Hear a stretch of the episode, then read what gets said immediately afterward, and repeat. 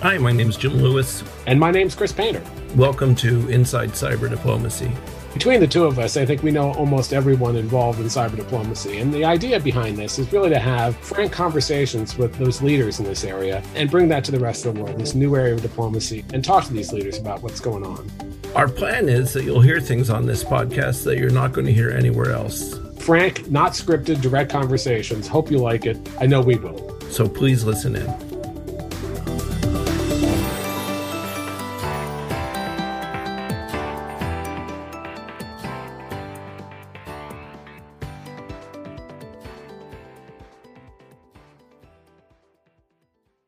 Welcome to Inside Cyber Diplomacy. Our guest today is Johanna Weaver, who is Australia's leading cyber negotiator and one of the most skillful diplomats on the UNC. So we're going to talk to her about what she's been up to, what's going on in Australia, what's going on with the OEWG and the GGE. Johanna, do you want to kick things off? Well, first of all, thank you very much for having me, Jim and Chris. It's a real honor to be here. I love the idea behind this podcast, and I'm looking forward to the conversation that we have. Why don't we start? What are you up to now? You're in New York, right? How long have you been in New York? I have been in New York since just before the open-ended working group, so now for a couple of months. We made the decision that I would temporarily relocate to New York. Obviously, in normal times, we would travel backwards and forwards, but we made the call that, obviously, traveling backwards and forwards is not possible at the moment. So I've been here.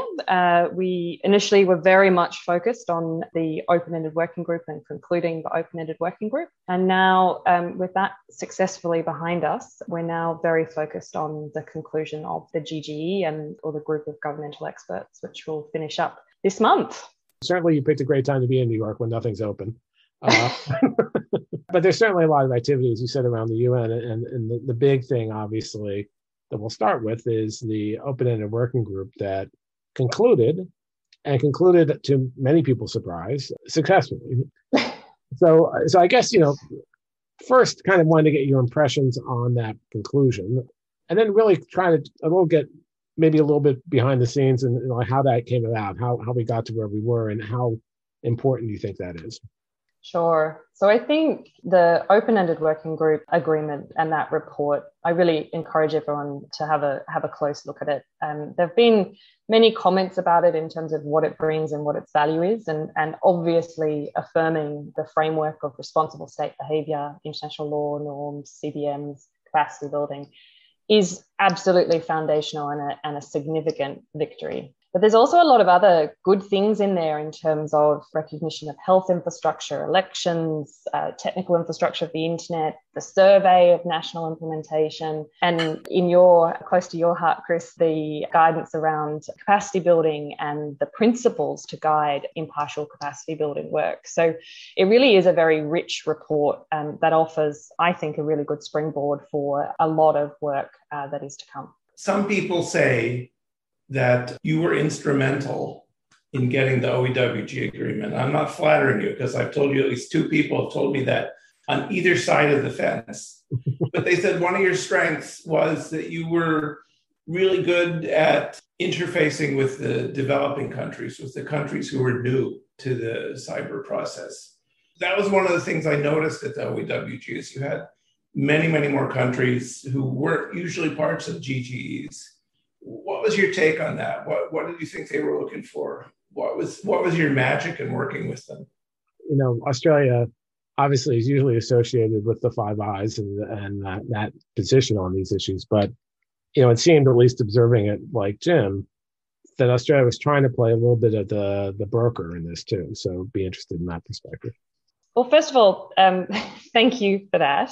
We made a decision early on as Australia that we wanted to recognize that the open-ended working group was different to the GGE. And many people talk about, there being more voices in the open-ended working group and different perspectives being brought. The GGEs have always had those different perspectives because the GGEs have always been based on equal geographical distribution, right? What changed in the open-ended working group was that those voices were there consistently, that everyone was in the room at the same time. And whilst you still had you know, the great powers who bring very specific objectives, the negotiating power and dynamic changed completely by moving to that broader open-ended working group format. So we engaged very actively right from the start. And I have to say it was a real privilege to have the resourcing and backing from the Australian government that we could do this properly. You know, I had the opportunity to travel, to meet counterparts. This was when we could still travel, to meet them right at the start of this process and really work to build those relationships. In terms of what the magic is, that there is no magic. It's simply listening to what the others are saying. And I think, you know, we know and we can rehearse and recite our own positions. Real diplomacy is being able to listen to what the others say and find those points of common ground. And I think anyone who, you know, perception of diplomats as being, you know, champagne sipping, Ferrero Rocher eating folks, I really challenge people who to sit across the table from someone who has fundamentally different values, a fundamentally different worldview to you, but to still be able to find those areas of commonality and to be able to identify where you have common interests. And so that was the objective that we had. And it was also made easy by the fact that there was a very high level of engagement. We didn't go looking for people to engage with. The countries wanted to engage with us. And so, you know, that is also testament to the priority that all governments are affording to this issue. One thing I remember from one of the sessions that was sort of a surprise was you and the Iranian got into it a little bit. And at the end, you were on really good terms. He actually shook your hand. I mean, it was like, what happened there? I mean, the ability to work with the Iranians was impressive because they clearly could have been one of the sticky points. So yeah, look, I really enjoyed my interactions with the Iranians. I remember the incident you're talking about there. And actually that built and provided the foundation for quite a long relationship throughout the whole open-ended working group process. And it really was, again, I think that was the very first session. We were in New York. The Iranians made a statement. I made a statement afterwards in which I disagreed with most of what they said, but then afterwards went and had a conversation with them to better, because I didn't quite understand what they had said. The next morning when I took the floor, I actually associated myself with a statement that had been made by the Iranians. I can't remember what the actual statement was, unfortunately, but I think that took a lot of people by surprise, because the idea that Australia was associating with a statement that had been made by Iran, but there is, and that goes to the point of finding the common ground. I didn't associate with the entirety of what Iran had said, but there was, and still is, points that Iran make that Australia very much agrees with.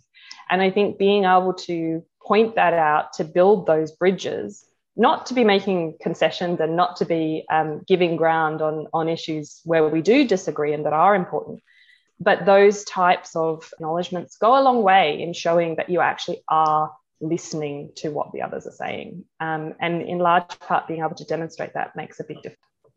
What do you think the Iranians wanted out of this? I don't want to put words in the mouth of the Iranians. I did have many bilaterals with the Iranians, both in person and virtually. What was clear, and where I was able to build a very genuine relationship with them, is that they are concerned about the use of ICTs maliciously against them. And they want to have frameworks and rules in place to prevent that and, frankly, to hold others accountable when they use them against them. That is actually something that Australia also shares, that concern. Now, we may have differing views about how we go about that, but the desire to address that was a common desire. The Iranians and, you know, their statements are online. They were very strong on things like the principle of non-intervention, etc., no unilateral measures, etc. These are, you know, the principle of non-intervention as it stands in international law is something that Australia, of course, 100% supports. I can get behind that. Unilateral measures, well, that's a little bit more complicated. Unilateral measures in Australia's view are in accordance with the UN Charter. Therefore, that's not something that we were able to share agreement on. These are all things that we discussed on the floor publicly, and I think they're probably examples of where there is commonality and where there isn't. But that fundamental desire to address this issue is there for Iran, but I would say it's also there for every country that was engaging in these processes. The reason we had such high level of engagement was because generally, governments the world over are looking at the increase in this type of malicious activity and are genuinely concerned about how we address it. And that concern, I think, is a concern that we all have in common. It sort of struck me there wasn't much progress, though, on the accountability part. That is a concern I know Australia has, the US has, sounds like Iran has too. In spite of the norms, in spite of international law, you still have a lot of bad actors. But the idea of how accountability is done didn't seem to get very far. What do you chalk that up to? Oh, well, look, I think accountability in the international space is always going to be difficult, whether you're talking about cyber or any other means. So that's my first starting point. The second is we didn't really have a conversation about accountability because the conversation through the open-ended working group was much more about the framework. I think accountability comes after that, if you're talking about it from a global level. But I think just because you have the increase in the behavior and the continued increase in the behavior doesn't invalidate the value of the process or the value of the norms and the rules, etc.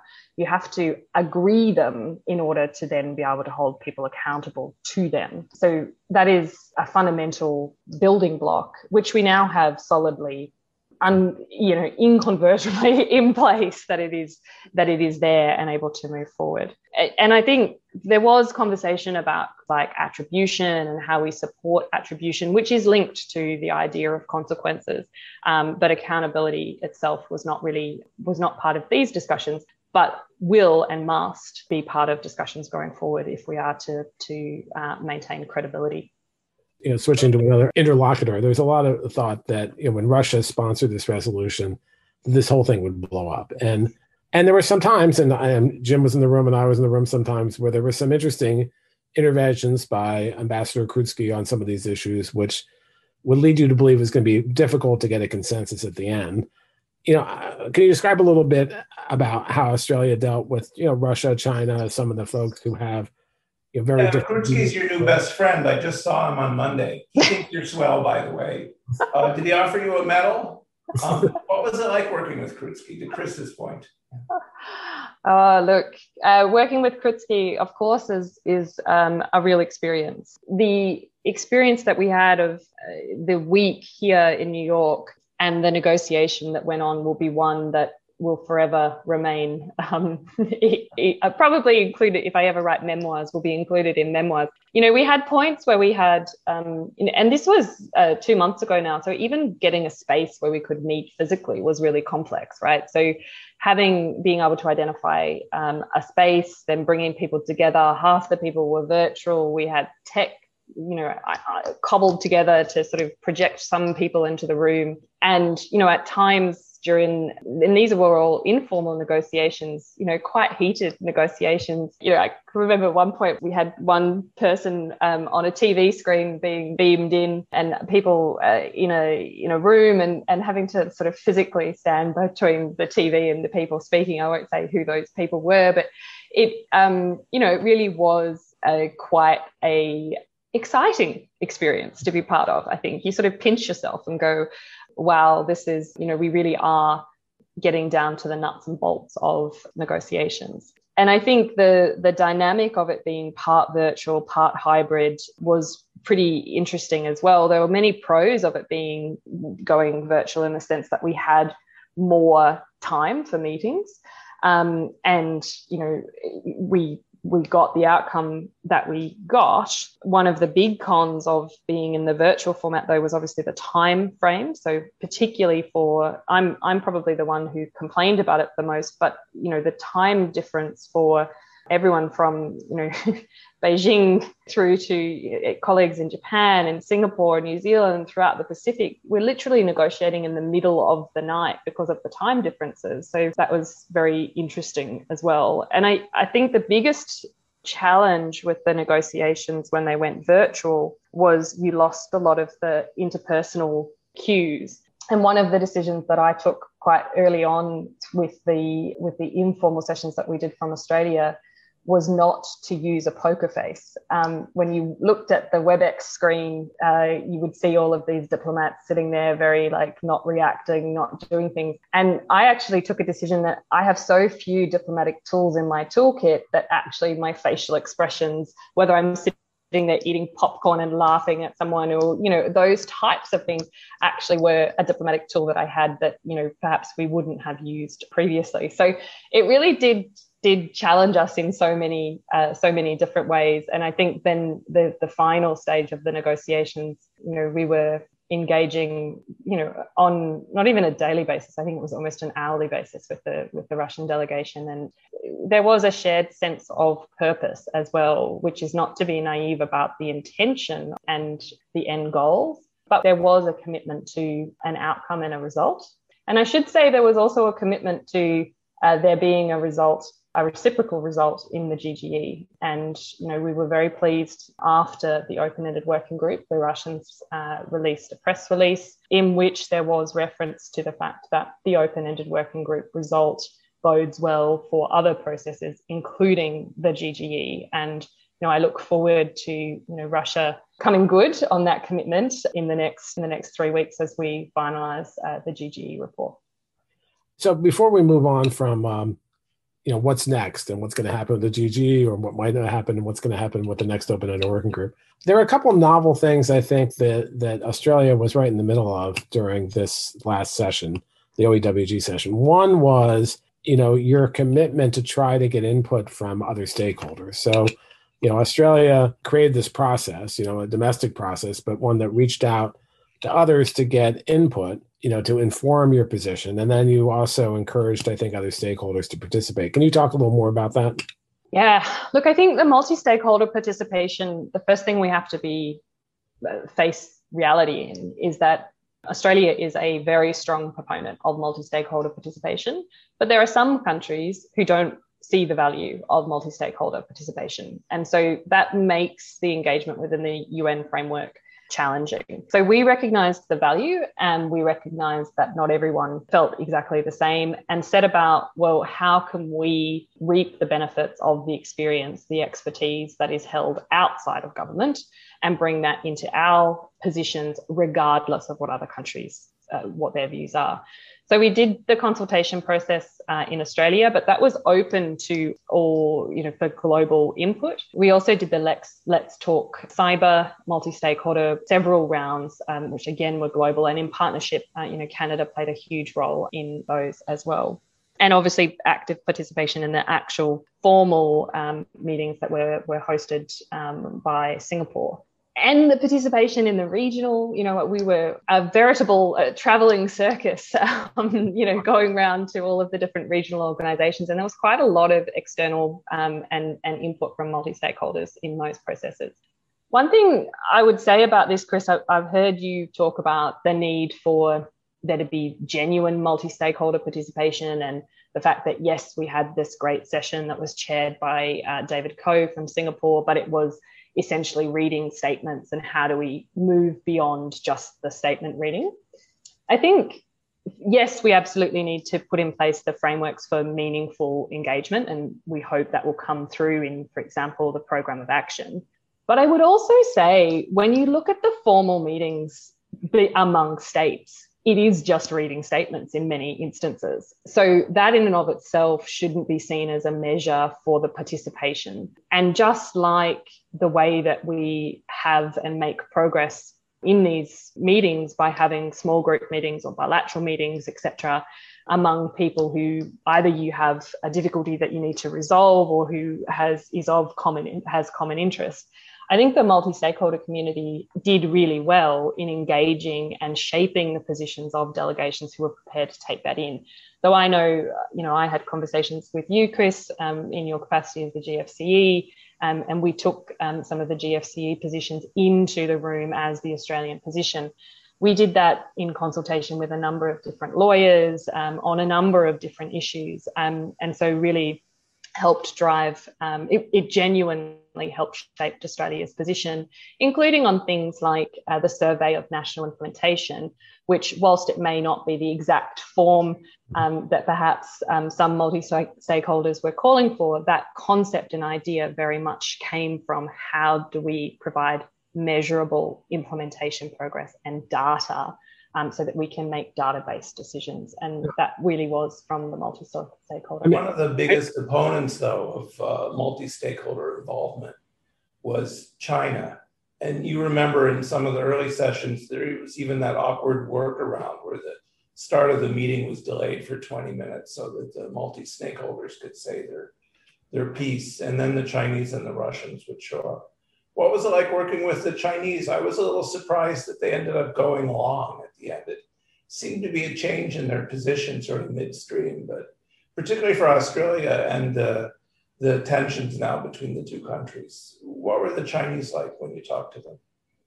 Look, I think it's difficult for me to be too specific when I'm talking about specific delegations, also because I'm very conscious of the GGE negotiations, which are at a relatively sensitive point. What I would say, though, and it's essentially repeating what I said on Iran, there are points where we have very specific differences. But what became very clear through the negotiation process with the Chinese is they actually shared a very strong view that they wanted to preserve what we had before, recognizing that compromise was so carefully negotiated. And Jim, you know that firsthand, having been there, that perhaps as these open-ended working group negotiations progressed, there was a growing appreciation among all delegations that the value and the preciousness that was represented by the consensus in those previous documents, perhaps for different reasons. So, the reason why one country might want to preserve the consensus report will be potentially different to another. But our desire to preserve the gains that we had respectively made and respectively seen in those different documents that had come before, I think really came out, especially when we started to delve deep on, well, how do we progress the conversation? And so I think it really was bound together in that. And I found the Chinese, in the last week of negotiations, the Chinese were very active and very constructive. So we'll note that Carlos, the chair, the Brazilian chair of the 2015 group, never wants to hear the word cyber again. So scarred him for life. He learned from that. And it's interesting because the document itself is not perfect, but it's the best we could get then. Do you think we'll get better in the future? Absolutely. Of course we will. We will progress. I think we have via the open-ended working group in and of itself. So, taking a document that was negotiated among 25 in 2015? Yeah. I think it was. 25 countries endorsed via a resolution, sure, but taking that and putting it on the table to be renegotiated and then endorsed by 193 countries, to me, that is a significant improvement. That is a significant step forward. There was progress in that open-ended working group. International law, there was additional language, for example, around peaceful settlements of disputes. That is progress. The progress around the capacity building principles, to actually get really tangible about, yes, everyone keeps talking about the fact we need capacity building, but let's put some structure around how we deliver that capacity building. So yes, I think, A, we've already done it, and B, I think the GGE report, where the open-ended working group really had provided the opportunity to provide breadth in terms of endorsing and bringing everybody to the same starting position for what comes next. I think the GGE offers the real opportunity of depth and focusing on, well, okay, we've endorsed the norms, we've endorsed international law, let's get some more tangible, practical guidance on how we implement them.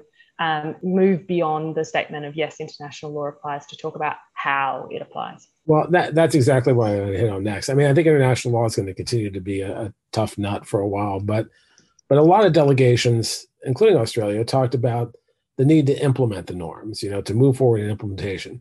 But there wasn't, at least to me, a lot of clarity about what implementation means. So what does it mean to you? When you say, you know, further processes, whether it be the new OEWG or the program of action or whatever else comes next, how do you implement the norms? How does Australia see that going forward? So I think, first of all, it's realization that we are already implementing the norms. It's not like we have to start from scratch. I think you can take almost any country in the world, give me a couple of days with their experts, and I can come up with a list of the ways in which they are already implementing these norms. So first, it's doing that stock take exercise of what you're doing. And I think part of that is also providing the really practical guidance on, okay, so we say one of the, you know, the first norms is, you know, we should cooperate, have international cooperation to support international peace and security in cyberspace. Well, what does that look like? So examples of that are cyber policy dialogues. It's having, you know, hotlines set up, all of these practical things, but actually providing examples of what implementation is so that when you say implement, people can actually say, oh, tick, I'm doing that, or tick, I'm doing that. And that, I think, there is a possibility. We're hopeful that that will be something that the GGE report will be able to provide. But it's also something that we're looking to incorporate in the Survey of National Implementation. So we're in the process now of working with the sponsors of that survey to incorporate that into the process. Where do you think the program of action will take this? I mean, what are your expectations for the POA? And I would note that you guys just formally came out and endorsed that, as I understand it. Absolutely. So at the launch of our International Cyber and Critical Technology Strategy, the Foreign Minister of Australia announced Australia's co-sponsorship of the POA. In a nutshell, when I think about what the POA brings, it's an Elvis song, a little bit less conversation, a little more action. The discussions on this subject have been going on for a long time. We have a really robust framework, which every country in the world has now endorsed. And the challenge now is, let's implement that framework, or let's allow countries to demonstrate their implementation. Perhaps, Chris, to your point, it's not the starting from scratch implementation. And the POA really can provide the framework, the support, to encourage and to see that actually come into action rather than just continuing to talk. There obviously will need to be continued conversations. This is and will continue to be a rapidly evolving field. We will need to continue to look at, you know, what we need to do to ensure that framework remains current. But there is a lot that can be done in terms of action to implement it. The other benefit that I see with the program of action is the idea of a political declaration attached to the framework. And Chris, I know this is also something dear to your heart about elevating these issues. And I think the opportunity of a political declaration is not that we would necessarily be saying anything new, but that we would elevate it to, for example, leaders level or ministerial level, and have that commitment that you then, as a group of countries, commit to implement, commit to report against, and commit to work together as a global community. And that, in turn, I think will help bolster and build things in terms of accountability as well. Usually the way norms are implemented is, it's not even a good way to describe it. States observed norms in their behavior, right? And that was the model that we used. But that brings us back to the point of accountability, because there are cases that can be made against more than the usual suspects that we aren't observing the norms, perhaps as much as we could. What would you do on accountability? What's your thinking on how to move that forward? Can you do it in the UN, where it's always been an issue? Do you need to do it somewhere else? What are your thoughts on accountability? I think you can have a conversation about it in the UN, whether the UN will ultimately be the venue in which you hold countries to account, I think will depend on the type of activity. So one of the things that, you know, it's such a common refrain, but we don't need to reinvent the wheel just because it's cyberspace. So, for example, I can see if there is a cyber incident that elevates to the level of, for example, the technical term of armed attack, I can see that being something that countries would take to the Security Council, seeking to have accountability and resolution. We haven't had an incident that reaches that threshold yet, but I can see that as one way that existing UN mechanisms could be used to bring accountability. But in terms of the day-to-day accountability and how we bring more consequences for malicious behaviour, I think we need to look to the way that we hold countries, because that's what we're talking about in the first committee context, the way that we hold them accountable for malicious activity anywhere.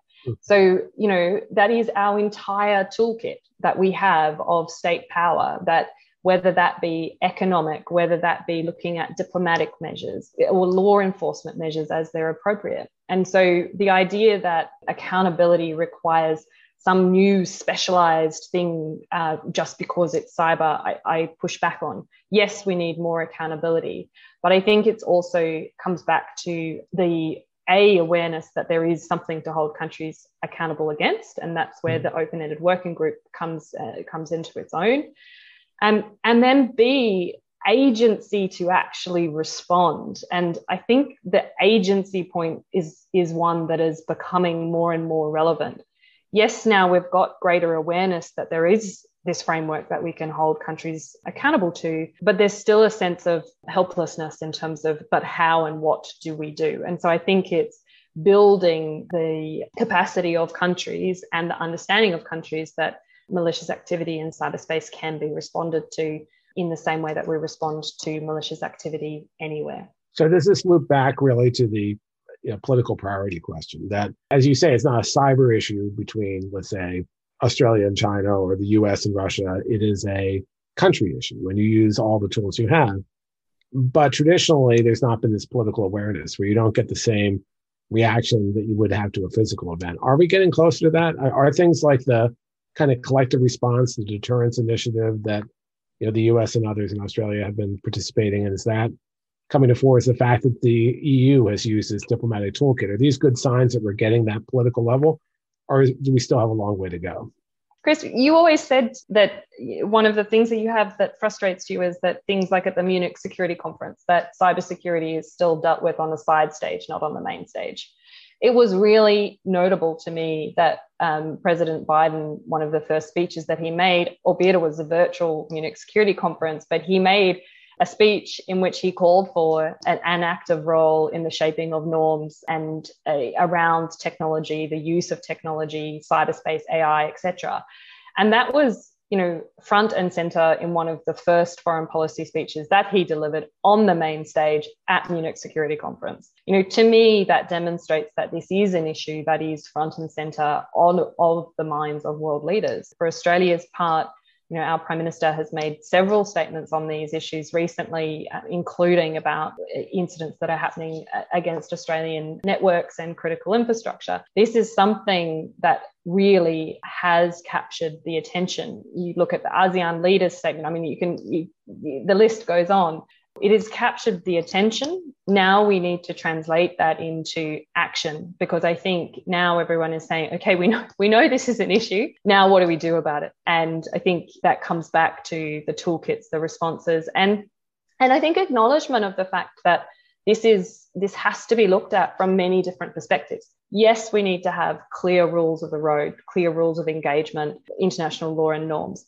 Yes, we need to implement those. Yes, we need to enforce those rules and norms, but we also need to build basic cybersecurity hygiene and capacity, because if we don't do that, you can do all of those other things and you're still going to have continued persistent malicious activity. And this, of course, is looking at it from a state perspective as well. There's also a whole gamut of activity. If our objective is to lessen malicious cyber activity that is, impacting critical infrastructure and, the average citizen, we also need to look at it from a cybercrime perspective as well.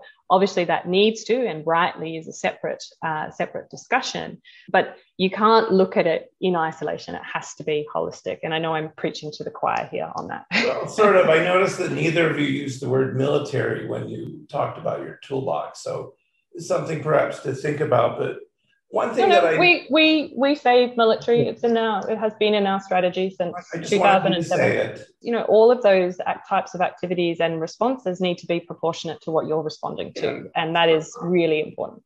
When I talk to people, though, is there's not what I call universal awareness of the framework for responsible state behavior, even among some government officials. Not more than there used to be, but how would you assess the state of awareness? Do we need to do more, or is it enough that, you know, those who know will know? Do you know, most people don't know about arms control, or they don't know much about international law. Should we just be content, or do you think we need to do more to raise awareness? No, I think we always need to do more to raise awareness. I think the narrative of cyberspace as the Wild West, she says, rolling her eyes, is a persistent narrative. And when you look at the front page of a newspaper and you see the regularity of incidents, we still have a long way to go to rebut that as a popular narrative, I think. And it's important that we do, because until the average Joe Blow on the street understands that there are legal frameworks that apply in cyberspace, then we haven't done our job. I don't think we need them to be able to recite the framework of responsible state behaviour, the elements, the norms, etc. But the idea that there is a legal framework that applies there is important. The other question you get, though, is, okay, so we have norms, but no one pays attention to them. Well, that's the accountability piece, right? That's been the missing piece that you've been addressing, and certainly military is part of that larger suite of tools you would use, but we haven't really strategically done that by any country. I mean, Australia was part of the group of countries who did joint attribution on NotPetya, for instance. That's great.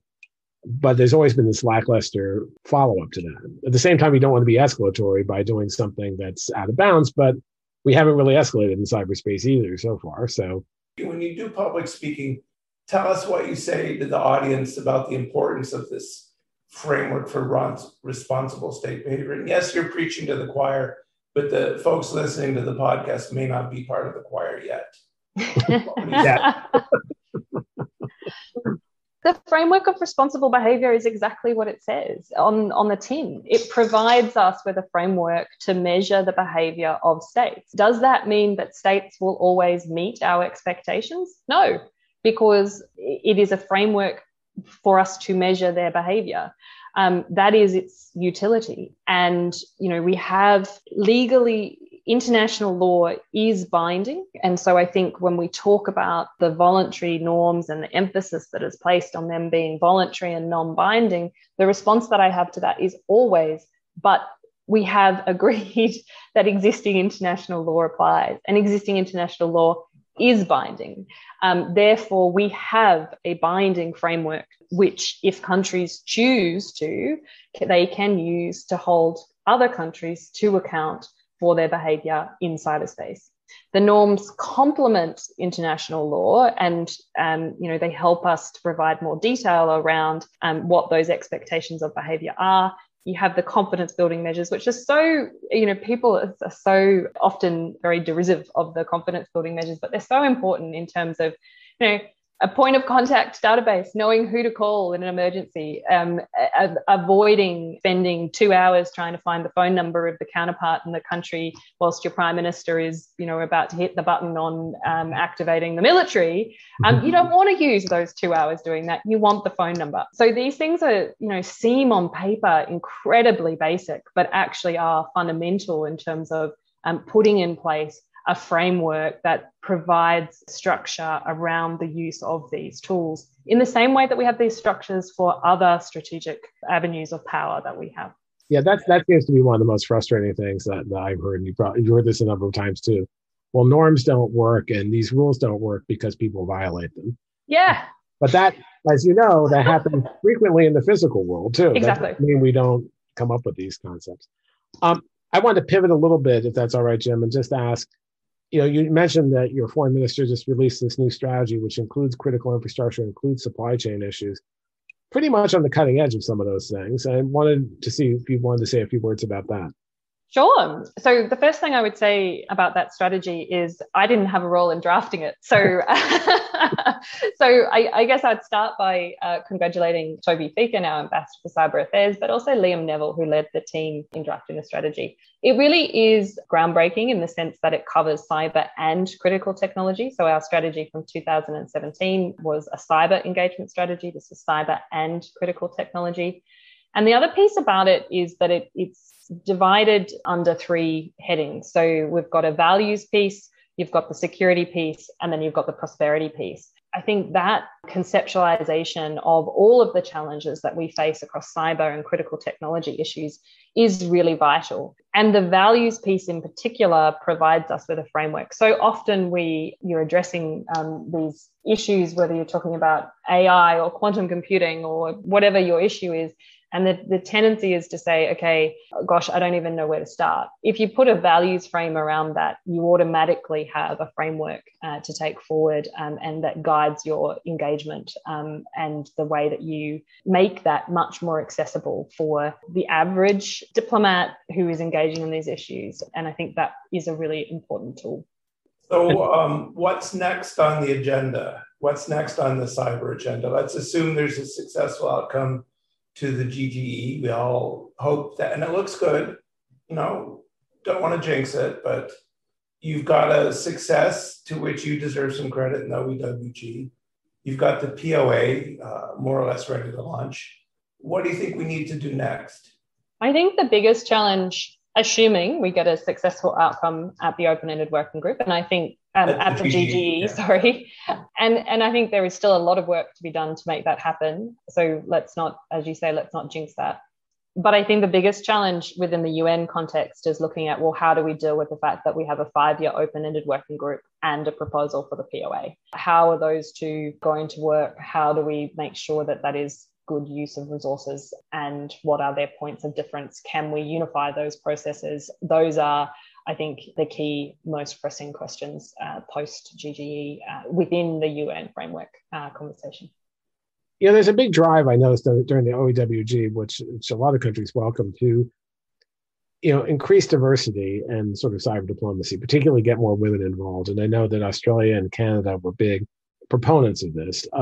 And I was struck by how many new sort of women diplomats, South Africa and others, participated. How do you see that agenda going? I know that's one that your country feels strongly about. Look, I think one of the most inspiring things of the open-ended working group process was undoubtedly the Women in Cyber program. And that program was born out of my frustration of attending sessions that call themselves Women in Cyber, that admire the problem and talk about we need more women in this field, et cetera. And the conclusion is we need more women in this field. And it drives me bonkers. And so I wanted to look at what can we do? Well, how do we actually do that? What is actionable that we can come up with something that has impact rather than navel gazing? And everything that you look at in this space is you need training, you need mentorship, and you need on-the-job experience. They are the things that I said. And so the Women in Cyber program was designed around all of that. We brought a cohort of women, and this was with the UK, with Canada, with the Dutch, all brought different female diplomats from all around the world to New York. We gave them training on the background of these processes, very impartial training that was delivered for us by UNITAR and UNIDIR in various places. We gave them negotiation training, which was fabulous. They really enjoyed that. I would have liked to have done that training. And then they participated in the actual open-ended working group process and took that experience, added to it their national perspectives. And you really saw a very, very tangible and direct impact, both in terms of the expertise that they brought to the room and the energy in the room as well. I think particularly for the meeting that we had just before in February 2020, would that be right? Just before everything closed down. It was incredible, but also the longer lasting impact of that. So the networks that are still in place that bring together all of those diplomats, and the impact that's then had in their own countries. They've gone home and said, this is a really big issue. We need to be organising ourselves domestically. And so they're really driving change, not only within the UN forum, but also within their own governments. I think one interesting thing about the Women in Cyber program is that, like the multi-stakeholder issue, there are countries who look at this and say, why are you just talking all the time about women's participation? I think I can share with you a story, a conversation that I had with Andrey Kutsky about this, which was really quite revealing to me. You know, he started by asking me, you know, what's the deal? Why are you always talking about gender? You're a woman, you're good at what you do.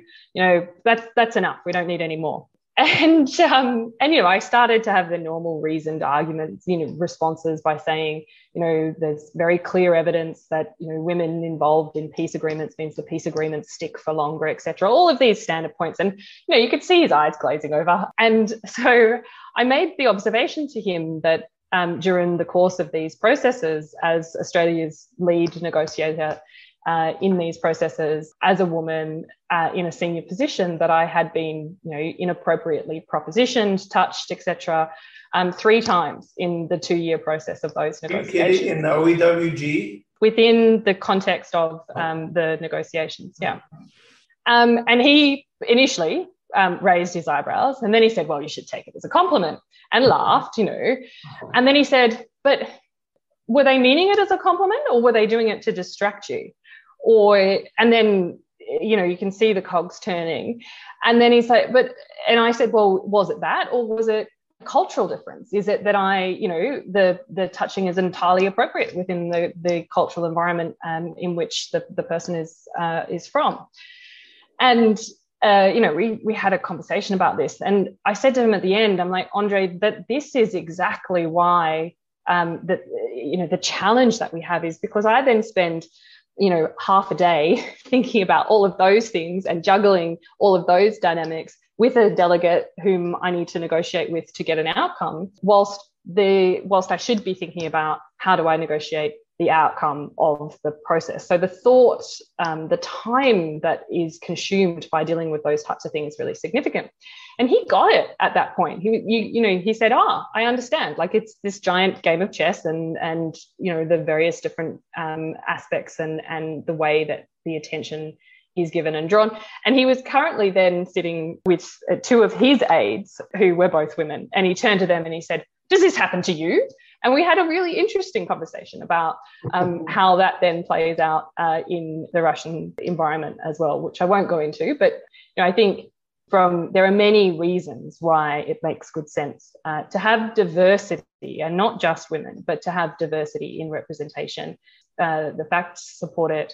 The experiences of the negotiators are important as well.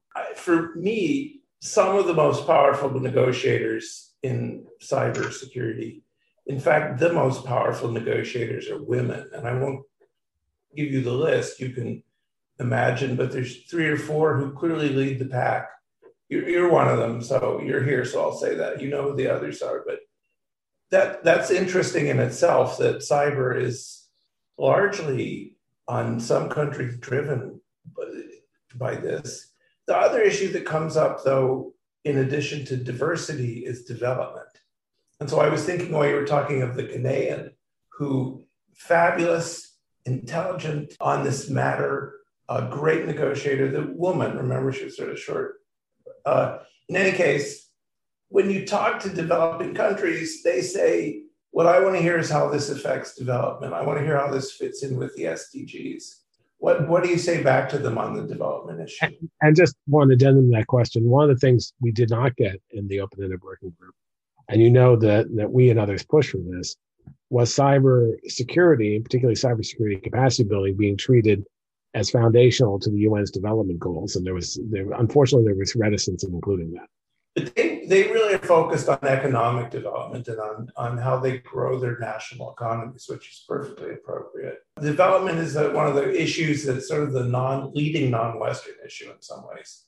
Mm-hmm. What's your take on development?